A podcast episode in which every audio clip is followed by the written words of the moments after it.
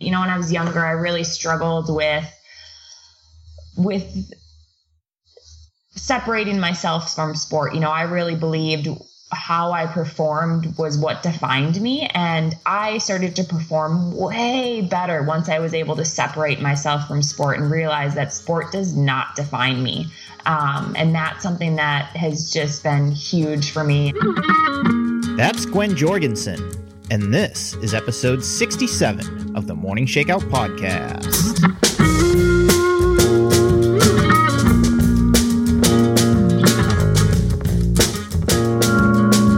Hey, what's up, everybody? It's your host, Mario Fraioli, and welcome back. Welcome to the Morning Shakeout Podcast, where every week I talk with some of the top athletes, coaches, personalities, and behind the scenes people in the sport of running. This week, I'm super excited to welcome Gwen Jorgensen to the show. Gwen is a marathoner with the Bowerman Track Club. Oh, yeah, she's also the 2016 Olympic gold medalist in triathlon. And we caught up recently to talk about where she's at right now. She just had surgery on a Haglund's deformity in her heel and is going to be back to running soon. Talked about what that process has been like for her from a training and also a psychological standpoint. We got into her Chicago Marathon last fall, where she finished 11th in 236 and change. It's a result she was disappointed with and talked about why. Uh, got into the buildup that went into that race, what she learned transitioning from triathlon, and continued to rewind from there. It's a great conversation. Really enjoyed it. I think you'll take a lot away from it.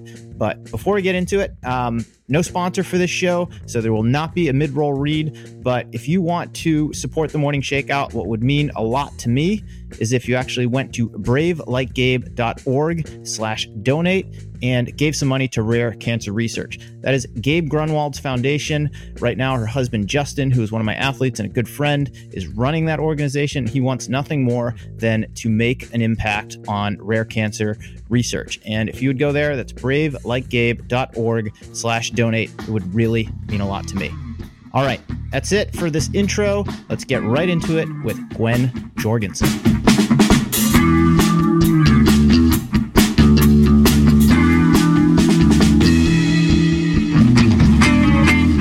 Gwen Jorgensen, welcome to the Morning Shakeout podcast. Thank you. I'm glad to be here. Let's start just by catching up with where you're at right now. Um, my last point of reference for you was a YouTube video that I watched within the last week or so. And it was you on your couch with your son Stanley. Uh, and at the end, I saw you just slamming the pedals on your bike, uh, racing on Zwift. And then there was a little clip at the end of you outside uh, dropping your husband Patrick on a road ride. so it doesn't look like you've been running too much of late, and we'll get into why. Um, but just catch us up to speed with where you're at right now here in yeah. late June. To, to be fair, um, I only was able to drop my husband because he was towing Stanley, so he had an extra like 40 pounds.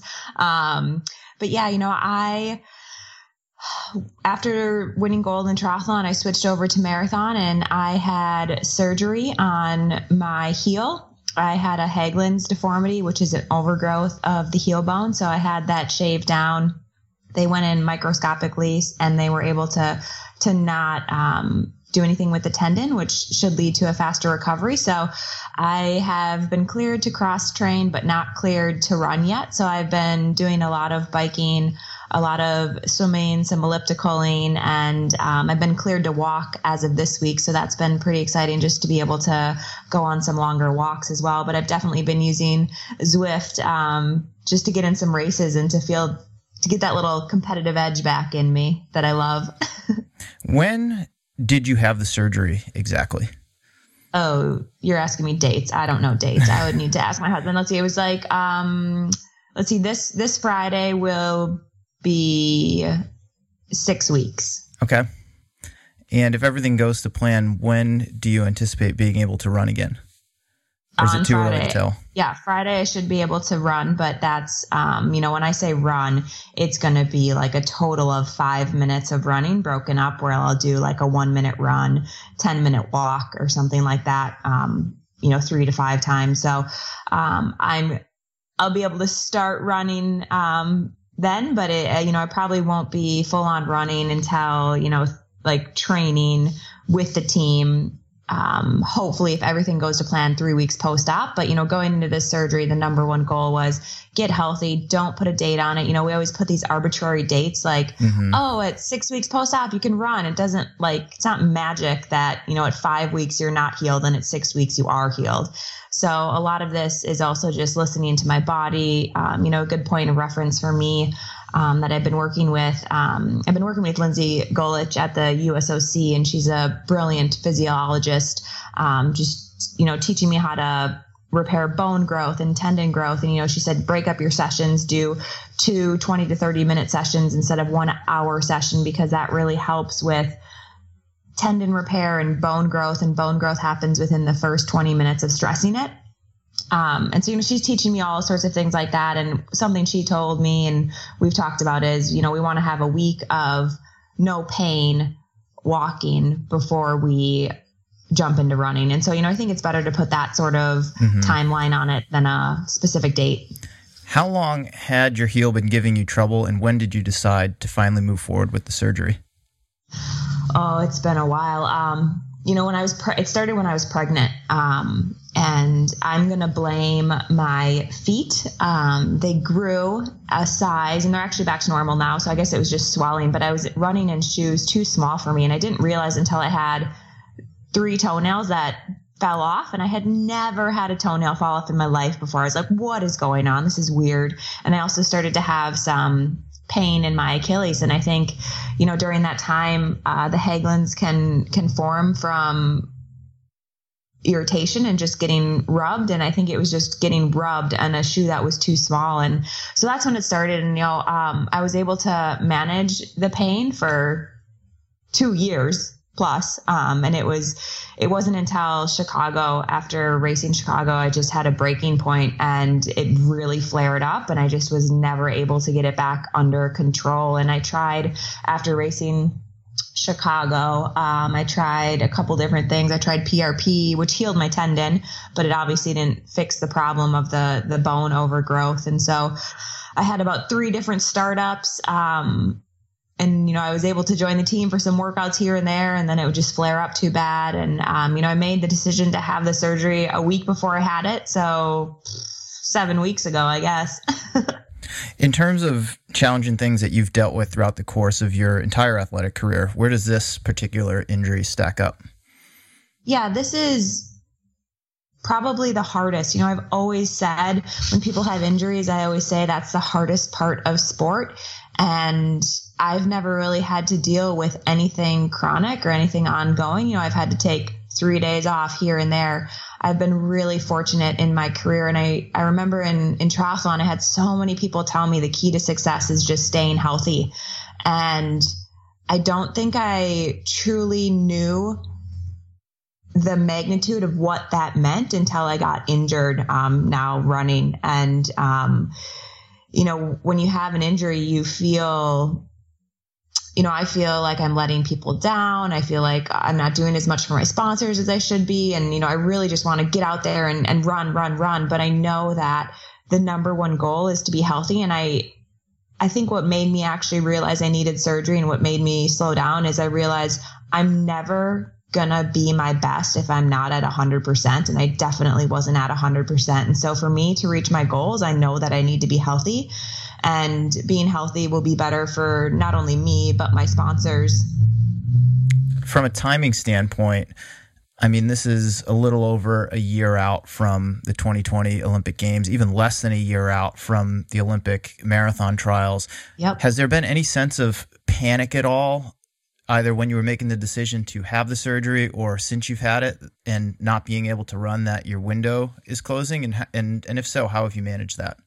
There's been no panic um, since having the surgery. You know, I know before having the surgery, it was all, you know, I already felt like I was kind of behind the game. I hadn't been running for years and years and years like these marathoners. And um, for me, I just thought, you know, the more miles, the better, the more miles, the better. And I kept trying to push off, um, you know, probably what I needed, which was surgery. And, um, you know, I just got to this breaking point where I realized, there's no way that I'm ever going to be able to make the Olympic team if I'm not healthy. And and so for me, I actually have a lot of confidence in this time off. I know that it's going to take time to heal. And I know that if I would have continued down the path I was on, there was a zero chance I was going to make the team because um, I wouldn't be healthy. And so for me, I know I need to, to get healthy to, to give myself that chance. And looking forward, at, maybe it's too early at this point, but do you anticipate that you'll race a marathon before next February's trials or is that just not on your radar yet and you're still as you said focused on just getting as healthy as you can be right now i'd love to just get a little bit of insight into that um, you and a lot of other people um, you know my husband even my husband's like he secretly like looks online for races that um, would be good and within the time range and he has these like secret phone calls. Not they're not secret because I know about them, but um, phone calls with Jerry, and I'm just like, don't talk about it with me. I don't want to hear it because I know that Fair if enough. I put if I put a date on it, if I say, oh, I'm gonna race this marathon on this date, or even if it's you know I'm gonna race this half marathon, or if I'm gonna do this to prepare, I'm gonna rush coming back. And I do not want to rush coming back. I put so much time and energy already into into this surgery and to getting healthy i need to continue on so that i actually finish the job of getting 100% healthy and you know i, I going into this surgery um, somebody I really trust told me you know it's not going to be linear. You're not going to have this surgery and it's magically going to be better and you're not going to get better every day. You're going to have setbacks. And you know coming back to that what i talked about earlier setting timelines like you just can't do that when you have a major surgery or any sort of surgery um, or with an injury. You just you need to listen to your body and everyone's body heals differently. There's things you can do to help it with healing which i'm doing. So you know i'm just hopeful that when i'm ready um, i'll find a race and jerry kind of operates like that anyway um, jerry a lot of times doesn't tell you right. us that we're doing a race until like a day or a week before so while you're healing how much confidence do you take from your prior background in triathlon, knowing that you can cross train yourself to a pretty high level of fitness while you're not able to run at the level that you want to be at yet?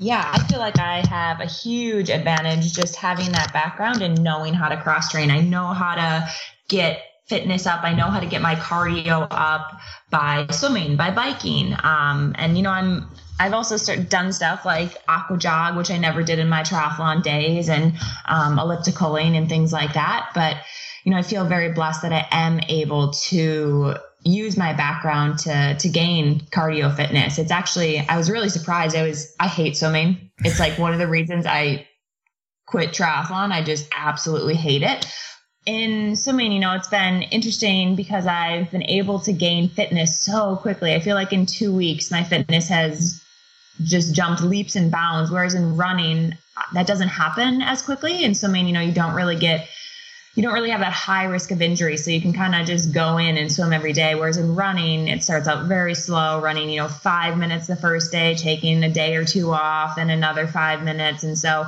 um, it's just been pretty surprising how quickly I can gain that fitness. And I'm really hopeful that through this process that I'll be able to take that cardio and that it will be able to translate over into my running. What have you done from a mental standpoint during this period since you've had the surgery and have kind of been out of your groove from a training element, knowing that you know you're working back toward being able to put in a solid build up toward your next race, whenever that's going to be? I've continued with a journal, which I have done for years and years and years, and you know I write down in the journal. Um, positive things that I'm doing on a daily basis and things that I could do better and goals for the week. And that really keeps me motivated. And, you know, I've actually been, you know, I think a lot of times when you're injured, from the outside looking in, people think as a professional athlete, if you're injured, you have all this time on your hand. But a lot of times you're just way more busy um, doing, you know, I'm doing PT exercises six times a day. I'm seeing my physical therapist three times a week. And then I'm also, you know, getting the normal work that I normally get done, which is massage every other day. And, um, you know, so it, it actually is, it's, it's interesting. And my mind hasn't been able to, to wander so much because I've just been so focused on everything I'm doing in the daily tasks. Your training group, Bowerman Track Club, they i mean everyone's doing different things throughout the year right now it's track season you can have people building up for possibly fall marathons and stuff soon I mean, you haven't been running, so I can't imagine you've been around the group much. How supportive have your teammates been during the last couple of months as you've been dealing with this injury? Yeah, my teammates have been amazing. And, you know, I think that's a big reason why I'm able to stay positive is because I have such a good group around me that's supportive. They're all the ones who are racing um, track are up at altitude right now in Park City, but they check in with me, um, you know, at least probably once a week. You know, we text all the time. They say, Hey, how are you doing? And I'll be like, Oh, I got to bike this week or I got to elliptical. And they're like, That's huge. And some one of them sent me a little GIF with like a, a little girl like crushing a can. They're like, You're crushing it. you know, it's really exciting to have that support. Um, and, you know, I feel very fortunate that I am a part of such an amazing group. These women are, they're the ones that are actually crushing it. And I'm really excited to see how, how they perform in the upcoming races over the next couple weeks. But to have them, it's a big reason why I chose the Bowerman track club. You know, I wanted a group of athletes that I could train with on a daily basis, a group of athletes that was uplifting, who were supportive and that's what this group is. They're just truly incredible. That's awesome. Let's go back to last fall, Chicago Marathon. You finished 11th, 3 and 236. After the race, I read a quote said, I think you had said to your husband, like, to be brutally honest, um, like, I'm really questioning what the heck I'm doing here. Take me through what you were feeling immediately after Chicago Marathon last fall. Yeah, you know, um, Chicago was really tough for me, and I, I don't really like talking about this too much just because I don't like making excuses. Um, leading into the race, the three days prior, I had a fever of over 100, and I've raced sick before. And so in my mind, I thought, oh, it's fine. I'll be totally fine. This mm-hmm. is good. And I ended up racing, and I, I just, you know, I could tell by my form you know, the first mile was hard and I was off pace the first mile. And the first mile of a marathon should be easy. Um, so, you know, you should feel pretty good. Um, and you know for me from the from the first mile i was struggling i can tell you know looking back at pictures and videos my form was bad you can tell that i was having trouble breathing the way i was hunched over and um, you know I, I crossed that finish line and i was just totally depleted, depleted physically, depleted mentally. Um, you know, for me, I I had such higher hopes going into that race. I had done the training to um, to get a result that was better than that, but it doesn't matter what you train for. It only matters what happens on race day. And so, you know, when I crossed that finish line, I was, I was, I was questioning, okay, what, what went wrong? What did I do? Is this, me? Is this what was it? And um, you know, I think for me, I, I feel like I haven't had. I, I want to give the marathon another shot. I don't feel like that was a fair representation. I don't feel like I did it justice that time, and I, I want to do it again to to prove that I, I can do what I believe I'm capable of. How long did it take you to pick yourself back up after Chicago? Um, well, honestly, I was in bed for over two weeks after it. I think racing a marathon while sick is not very smart. Um, I, I, the sickness just lingered and lingered. It was probably over a month and a half until I actually felt normal again, just sickness wise. Um, you know, but right after Chicago, I went to Cable, Wisconsin with my husband and my son Stanley, which is actually where we got married. My husband and I got married, and we just have a really good group of friends there. And it was just refreshing to get away from it. It's a group of friends who don't care that I'm a professional athlete. They don't care what I do. And so for me, it was just the perfect thing to, to get me over that um, mental um, difficulty. How important is it to have those reminders as an athlete, and not just an elite athlete like yourself, but I see it with a lot of age group runners who I coach, and running is such a big part of their identity. It can be easy to get tied up in the results, and you know, if I don't you know, hit a BQ or hit a PR, people are going to think less of me. But then to go home to your family and friends and those who are closest to you, and you know, they couldn't care differently if you like won a gold medal or if you know you unraveled at the end of the race. Exactly. Um, you know the your friends, you'll find out, you know, your your true friends, they do not care at all what your result is. And I, you know, when I was younger, I really struggled with with separating myself from sport. You know, I really believed how I performed was what defined me. And I started to perform way better once I was able to separate myself from sport and realize that sport does not define me.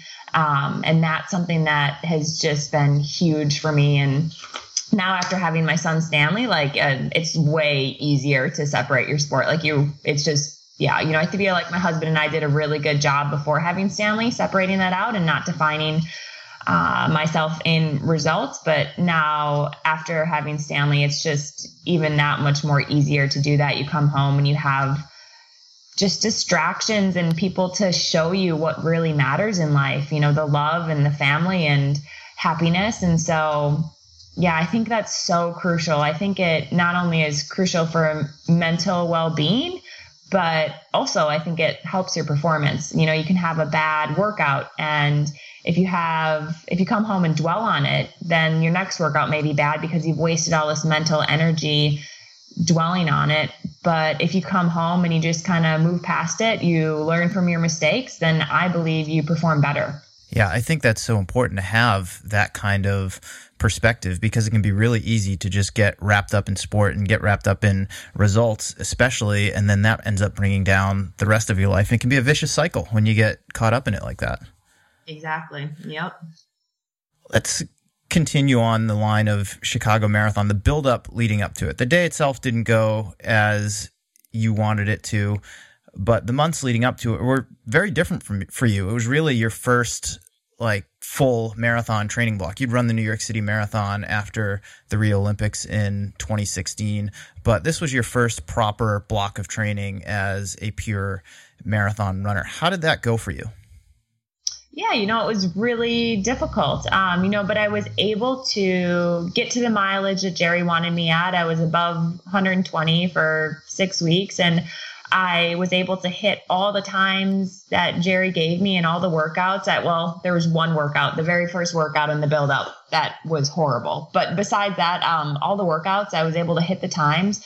You know, it was very fatiguing. It was um, you know, it was very difficult, you know, at times, you know, there's you don't want to run another hour when you've already run two hours that day. But you know it's it's something that i really enjoyed it. It was a different challenge for me and it, it was an exciting thing. And I, I learned a lot about nutrition during that time period as well.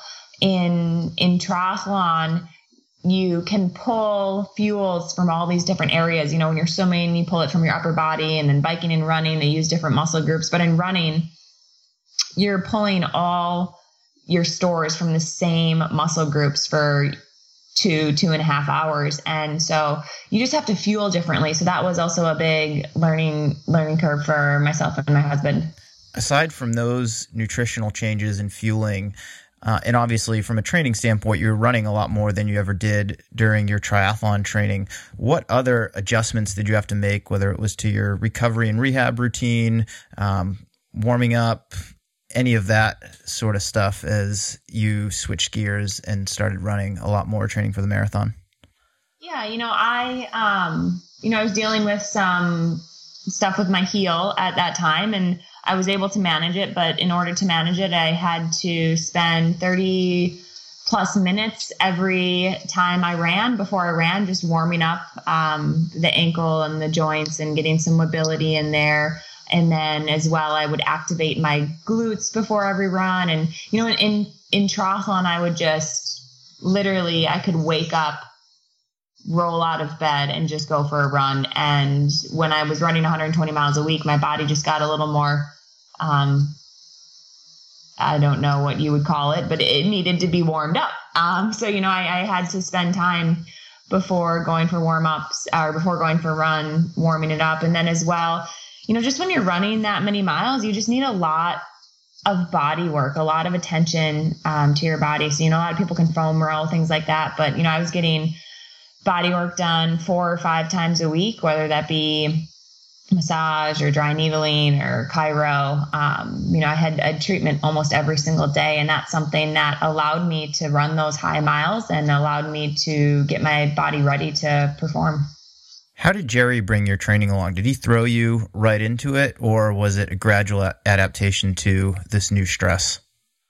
Oh, it was definitely gradual. Um, you know, he helped me get my miles up. Um, and as well with like workouts, you know, he, we didn't go into Chicago thinking I am going to run, you know, an American record. Like, no, we're going to start at a different level. Um, you know, Amy was running, was training for a marathon at that time as well. And we would go to workouts together, but she would run um, faster workout times um, than I would. You know, it was definitely this, let's gradually do it. This is your first one. We're trying to get your body used to the miles as, as well as um, learning to pace. What did you learn from Amy and Shalane Flanagan, the two experienced marathoners of the group who've both done well at the global level in that event? I'm still learning from them. Um, but you know, they they've been so amazing to train with, and I have loved picking their brains about you know how they train. They actually, um, I would say they each approach training a, a little bit differently, which has been cool for me to see as well. Just their different pr- approaches and how they both then turn into worlds, um, you know, like world stage medals. Um, so, you know, they, um, they both run really high mileage and, you know, I'd say Amy probably has a little, she runs a little bit more miles and Shalane probably focuses a little bit more on the workouts, but they both lead to success. And Jerry kind of looks at those two and he knows what works for each of them. And that's what makes Jerry so good as well as he knows what works for each athlete. Um, but yeah, you know, it's it's been great. I had actually um, some time. Just Shalane and I were up at an altitude camp once for a month, and just to have that one-on-one time every single day with such a amazing legend like herself, it was was really amazing. She's so kind. She's so generous with her time and her thoughts and she really does want other people to succeed and that's something that has been amazing for for me to see. Was it intimidating at all to be around someone like Shalane who has won a major marathon and you know who knows where she's going to go with her career from here on out but is potentially someone that you would have to race against for an olympic team spot?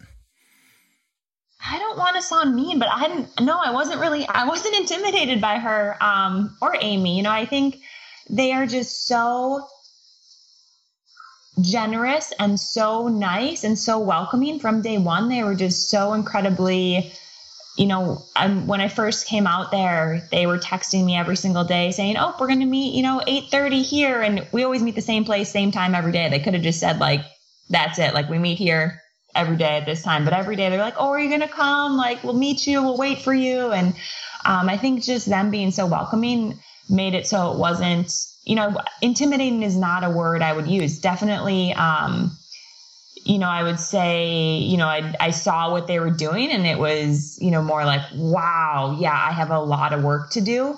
Um, but not intimidation. It was more inspiring than anything. Yeah, it sounds like you're lifting one another up, which is probably why the group has had as much success as it has over the last few years.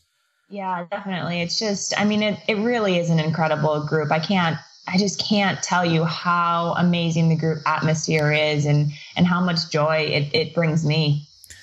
Why the marathon? In November 2017 is when you announced that you were going to retire from triathlon and were pursuing the marathon and not only pursuing it but your goal was to win an Olympic marathon gold medal. Why not the 10k, 5k on the track? What was it about the marathon that you wanted to go all in on?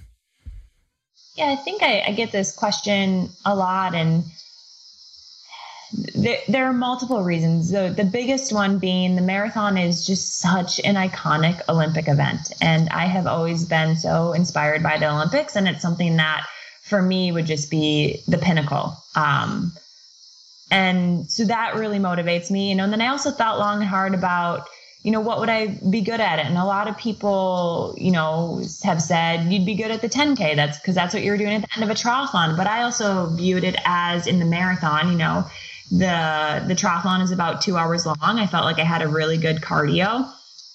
Um, and the, you know, the marathon is obviously over two hours, but um, you know, closer in time than a than a 10K. And so, you know, there's all these factors for me that I thought about really hard and I thought like, well, what can I be good at? What will I be good at? And um I think, you know, with that, along with just the desire to want to do it. I mean, it, if you run the marathon, um, you know, I had a long talk with with Jerry as well, and he said, you know, you're not going to be successful at something you don't want to do. And, and for me, I really wanted to do the marathon. And, you know, so we agreed that, that that was a good path. How long after the Rio games did the wheels start turning for you? Um, you know, to, to be honest, I did not know when I probably didn't decide that I wanted to do running full time. Um, until like after Stanley, but but I had been thinking about running for a long, long time. The possibility had been there for quite a while. Um, you know, I actually um, I called Jerry like two years before the Rio Olympics um, and asked him if he would ever consider coaching me.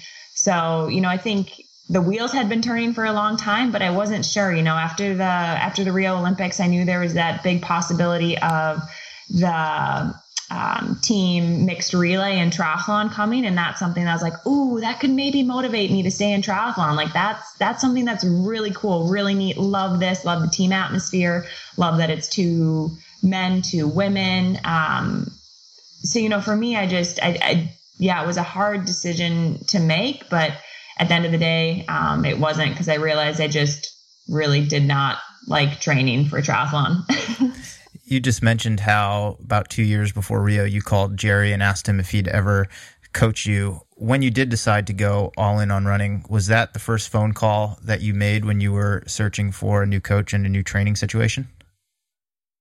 I called four or five different running coaches um, that I believed might be a good fit.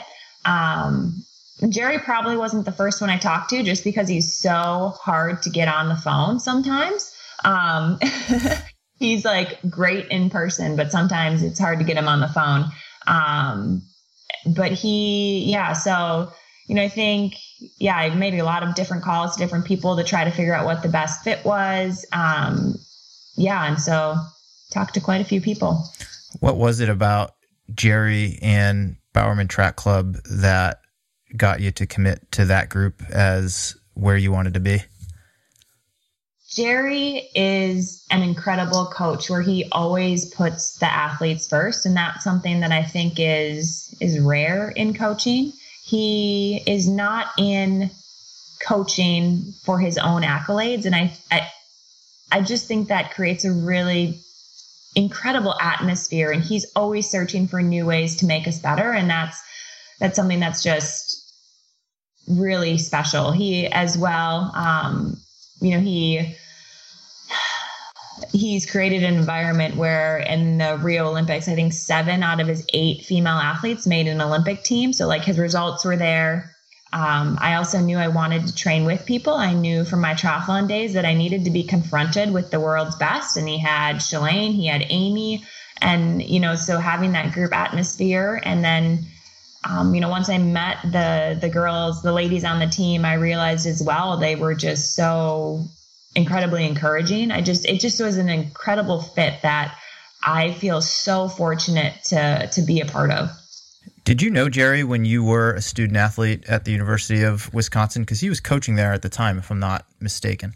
He was. I, I always joke um, that Jerry only let me on the team because we have such we go back with all these ties. He actually Waukesha, Wisconsin, which is where I grew up. And then he was at Madison coaching the men's team when I was running on the women's team. And so we all know Jerry loves his Badgers. So, you know, I, I joked, I'm like, the only reason he lets me on the team is because I'm, I have this Wisconsin tie. But, um, you know, it's just, yeah, I definitely, I knew him. Um, And I've always known um, his personality and, and how good of a coach he was and is. You ran at the University of Wisconsin. Talk to me a little bit about your collegiate career because there's not a lot about it out there, and you certainly weren't, you know, an NCAA star coming out of college. But discuss your experience um, as a collegiate athlete. Well, I went to the University of Wisconsin Madison um, as a walk-on swimmer, and I swam for three years. And I was not a good swimmer, which people are they probably roll their eyes because they're like, "You're on a D1 team," but I was the worst on the team. Like, never scored at conference, never made NCAA's. Um, and after my my junior year, I um, I started to run. I it was I had just finished the the swimming season, and my teammates were going to NCAA's, and I was kind of bored. And I had talked to um, a high school mentor of mine, and he said, "I think you should run." And I said, "You got to be kidding me! Like I know what it, it takes to go from the high school level to the college level in swimming, and I've just been demolished. Like there's no way. I haven't run for." you know, four years in any capacity. How could I just join the team? And he actually called up the the track coach, and within a week, I did a time trial, and I was on the team in two weeks' time. And by the end of that season, I so I joined the the track team. It was after the outdoor season had started, and at the end of the season, I was one person off of making NCAA's. Um, and you know that that following year, I was NCAA All American. So I feel like it was a it was a very unique experience and I really loved my my time at Madison. I was able to experience so many different things um, in swimming and and in running. Aside from the success that you had when you joined the team at the University of Wisconsin, what else was it about running that you fell in love with? I love being competitive and I, I love being able to to find what my best is. And in swimming I felt like I had found that I had reached my potential and I started this new thing in running and I realized, whoa, I have no idea what my potential is. And that's something that was really encouraging for me in in college and as well now like that's why I want to run right now is I just don't feel like I've reached my potential and that's something that's so motivating for me. When you graduated college, you did not become a professional athlete right away. You went into accounting. Did you think your competitive career as any sort of athlete was over at that point? I definitely thought it was over. Um, for me, I was someone who I didn't think I could make a living off of being a professional athlete. I didn't think um, I didn't really know much about sponsors. I didn't really well, and I hadn't really. I mean, like you said, I wasn't this NCAA star. I, you know, I wasn't someone who could come out of college with the results that I had and, and get some big sponsorship deal. And so for me, I, I looked at it as I'm not going to be a professional because I want to support myself. I don't want to ask my parents for help. I don't want to live at home. I want to be a strong woman and I, I want to make a career for myself. So I started working at Ernst & Young, an accounting firm, and, and that's what I thought I was going to do. How did you find triathlon or did triathlon find you? yeah, triathlon found me. I, uh, Barb Lindquist with the USA Triathlon College Recruitment Program, who she actually just retired from the position, but she called me up and she actually called me up when I was still in college and said, I think, you know, you'd be you'd be a good triathlete. She said, on paper, you're better than than me and I was an Olympian and I just kind of laughed at her. I said, "Look, you know, I swam and I ran in college. I wasn't yeah, I was I was good at running, but I wasn't like great um I she's like and you know I brought back the point of I know what the jump it takes from high school to college. I can't imagine the jump from college to pro. And I said I want to support myself and I don't believe I can you know I won't have enough money right now if I just become a pro. And so she kept um I want to use the word pestering, but she was never pestering me because she was actually an incredible mentor for me and she still is to this day. She's someone who just she's I love talking to her. She always reminds me and grounds me um, in in what's really important in life. And she probably called me once a week, and um, you know, didn't never pressured me into um, doing triathlon, but just said, you know, if you ever want to give it a shot, I'm here. If you want to do both, working full time and triathlon on the side, we can make it work. And um, you know, I think after a, a, couple months, I missed the the competitiveness, and I said, okay, you know, if I can do it on the side and keep my full time job, I'll try it. How did you get started training for triathlon while you're still working full time as an accountant?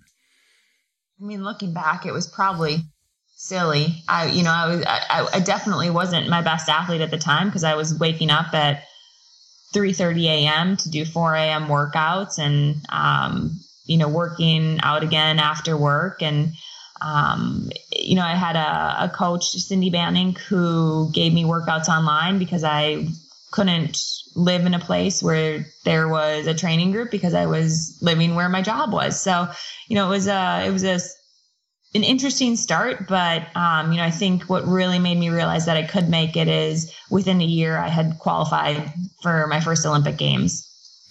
And is it at that point that you quit your accounting job and committed to triathlon full time, or had that already happened at that point? Um, so at that point, I was not ready to quit yet. Um, I was still, I was still pretty cautious. So I took a leave of absence. My work was amazing, and they let me take a leave of absence. And um, you know, they said I could come back whenever I wanted, and I think I'm like kind of still technically on that leave of absence. um, but yeah, so that's when I um, took that leave, which is basically like I guess quitting, um, and and started training full time. Yeah, and it was a couple years after those Olympic Games. So you went on this incredible run. I think you won like 13 or 14 races in a row, which was some sort of record. Uh, and then you went on to win the Olympic gold in 2016. Looking back, is that anything you could have ever anticipated? no, never. Um, you know, it's still weird um, to to think about uh, that I have an Olympic gold medal, that I've gone on this journey and that I've been blessed with being able to to live this life and that sponsors have um, stuck with me. And I have one sponsor, um, the Island House, who has been with me since almost day one. And I, I just look at at him. Um, it's Mark Holowesko who funds it. And I just am, am so grateful that he believes in me and that I have sponsors like him who support me and allow me to to live this dream. Has it been challenging for you in your new sport to not have that kind of success that you had your last few years of triathlon, or does it motivate you even more to stick with it and see what's possible in running?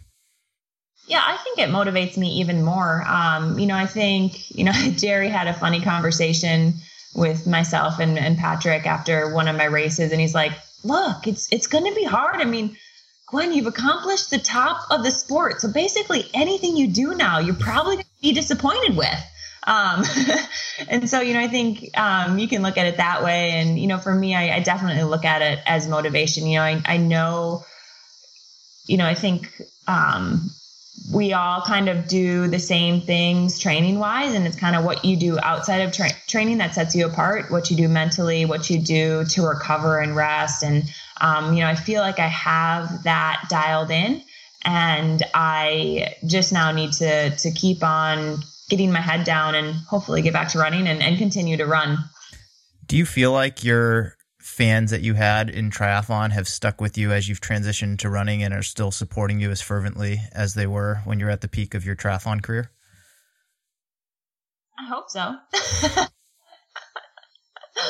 yeah, I mean, I hope so. I don't know. You know, I, um, you know, for me, I, when I became a professional athlete and when I really started to do well, one of the things I really struggled with is having a fan base. I'm someone who is introverted. I, um, you know, I was actually, I, think I came off as very rude or mean to, to fans at, at the beginning because I didn't know how to handle it and I didn't quite understand where they were coming from.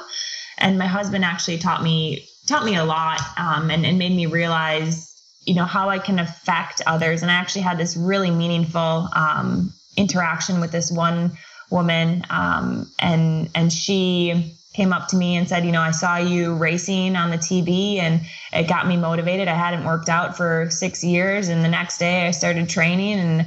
I've done, you know, four triathlons since then. And, you know, that sort of thing really opened my eyes and, and made me realize that her name was Lovey. And if Lovey can, you know, get that inspired by me, I understand now like why it's good to be a professional athlete and how I can inspire others to lead a healthy lifestyle. Well, along those lines, you really picked up the pace of your YouTube channel when you committed to running. You're sharing a lot of your story, um, personal elements of it. We see your son Stanley a lot. Patrick makes a lot of appearances in the story. You're very raw and honest about whatever it is that you're doing at the time. And recently it's been dealing with injury. You know, early on it was adapting to a new training system. Uh, you just mentioned how you're an introvert. Was that hard for you to go in that direction and be so open and share more of your story consistently, like the good and the bad? Um, or has it been challenging for you in, in different ways? Yeah, it's been so hard. I think, um, so that, that, that's been, I call it Patrick's baby. He really wanted me to, to do the YouTube series and, it was a long conversation. Um, he'd been wanting me to do it for for quite a while, and I kept saying no. Like my number one goal is performance, and I'm not going to do anything that takes away from my performance. And if I have somebody and it's following me around and it's bothering me at a workout, like no, I can't have that. And he promised me that it would not affect my performance, and he's done an incredible job.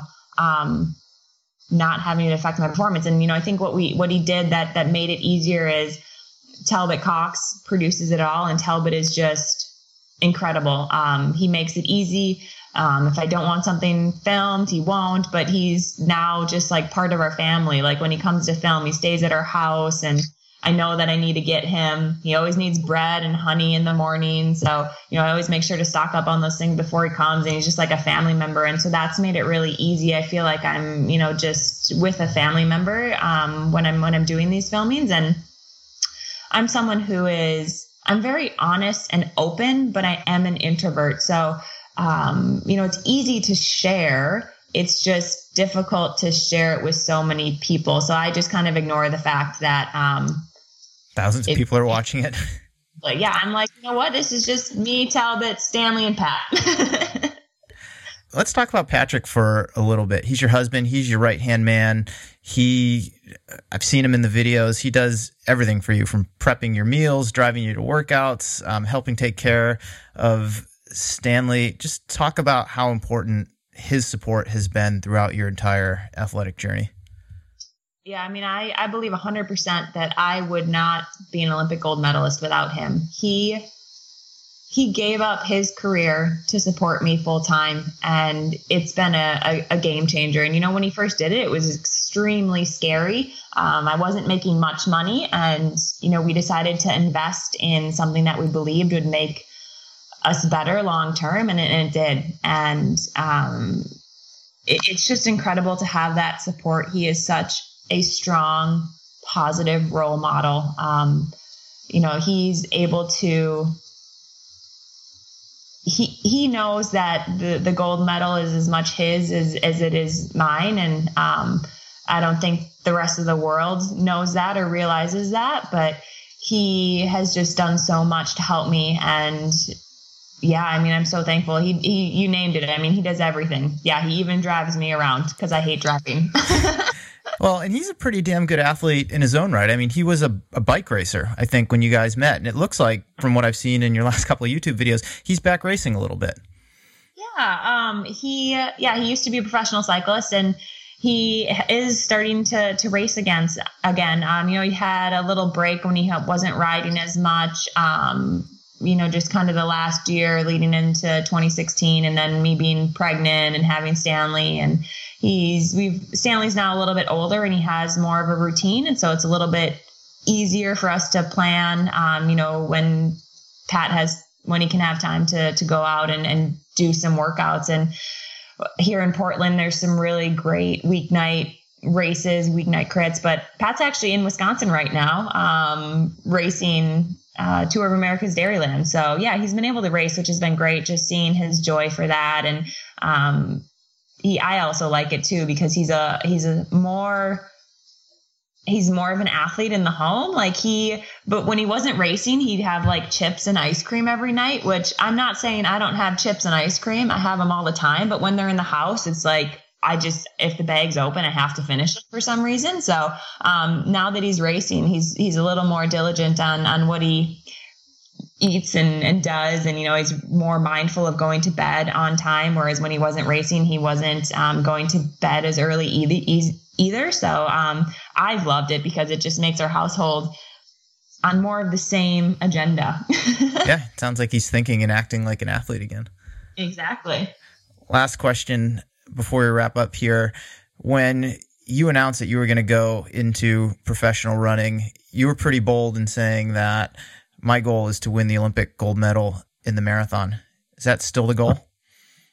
It is. Um, you know, I I believe I'm nowhere near my potential. Um, and I know that it sounds probably ridiculous to some people for me to say that. And, you know, I just, I also believe though that you ask anyone who's training for the Olympics and they're going to say that they want to make a team. And if you make that team, if you ask any of them, they may not say that they want to win, but there's no way that they're going to go into that race and not be hopeful that they will win. And I'm not afraid to put my goals out there. I I believe that's why we race, right? We we want to do the best that we can, um, and we can't always control the outcome. But if we could, we'd want to win. So, um, you know, for me, that's my goal and i'm not i feel confident in putting it out there i think it holds me accountable it shows others that i'm i'm making big goals and i hope it inspires others to go after things that they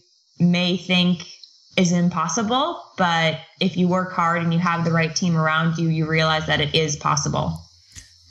One quick follow-up question to that. Is it 2020 or bust or do you see your competitive running career extending beyond the next olympic games?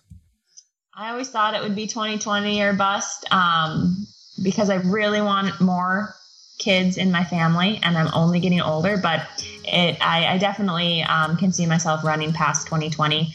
Um, you know, Pat and I are, are looking into fostering and adopting and, and, and different things that could allow me to continue running as well as grow our family. I think that's a great place to wrap things up. Gwen, thank you so much for your time. Really enjoyed this conversation, and thank you for coming on the Morning Shakeout podcast. Yes, it's been a pleasure. Thank you. All right, we did it. Another episode in the books. Really hope you enjoyed it. Thank you so much for listening in and being a part of this journey with me. If you'd like to show your support for the Morning Shakeout podcast, there are a number of ways that you can do it. The easiest and most effective is simply word of mouth. Tell your friends about it when you're out on your morning run, or maybe when you're walking a coffee, out to dinner, wherever it happens to be, and encourage them to subscribe. You can also go on social media, whether it's Instagram, Twitter, Facebook, post a link to your favorite episode, and encourage your friends and followers tune in. You can also just go to the podcast app on your phone, whether it's Apple Podcasts, whatever platform it is that you're listening to this on, and leave a rating and a review. Only takes a few minutes, but helps new listeners to discover the show. Finally, you can also support my work directly on Patreon by going to themorningshakeout.com slash support. There are a couple perks there for Patreon supporters, including a new weekly podcast with myself and Billy Yang. It's 30 minutes, just two friends catching up with one another, geeking out over what happened in running over the weekend, and super casual, but super fun. Think if you enjoy my work and you're a fan of Billy's work, if you're not, check it out. You'll really get a lot out of that. However, you do it, it means a lot to me. So, thank you so much to everyone who supported the show in one form or another. Before we wrap up, I'd also like to thank my man John Summerford of BearsRecords.com. He takes care of all my audio needs for this show, including the music, which he made himself, and he's a big part of my small team here at the Morning Shakeout. Last thing, if you're digging the podcast, you will love my newsletter. It's also called The Morning Shakeout. You can get to it at themorningshakeout.com slash subscribe, and you'll get my weekly take on what's happening in the world of running, along with a collection of things that I'm thinking about, reading, and listening to that you're going to enjoy getting in your inbox every Tuesday morning. Okay, that's all I've got. I'm Mario Fraioli, and you've been listening to the Morning Shakeout Podcast.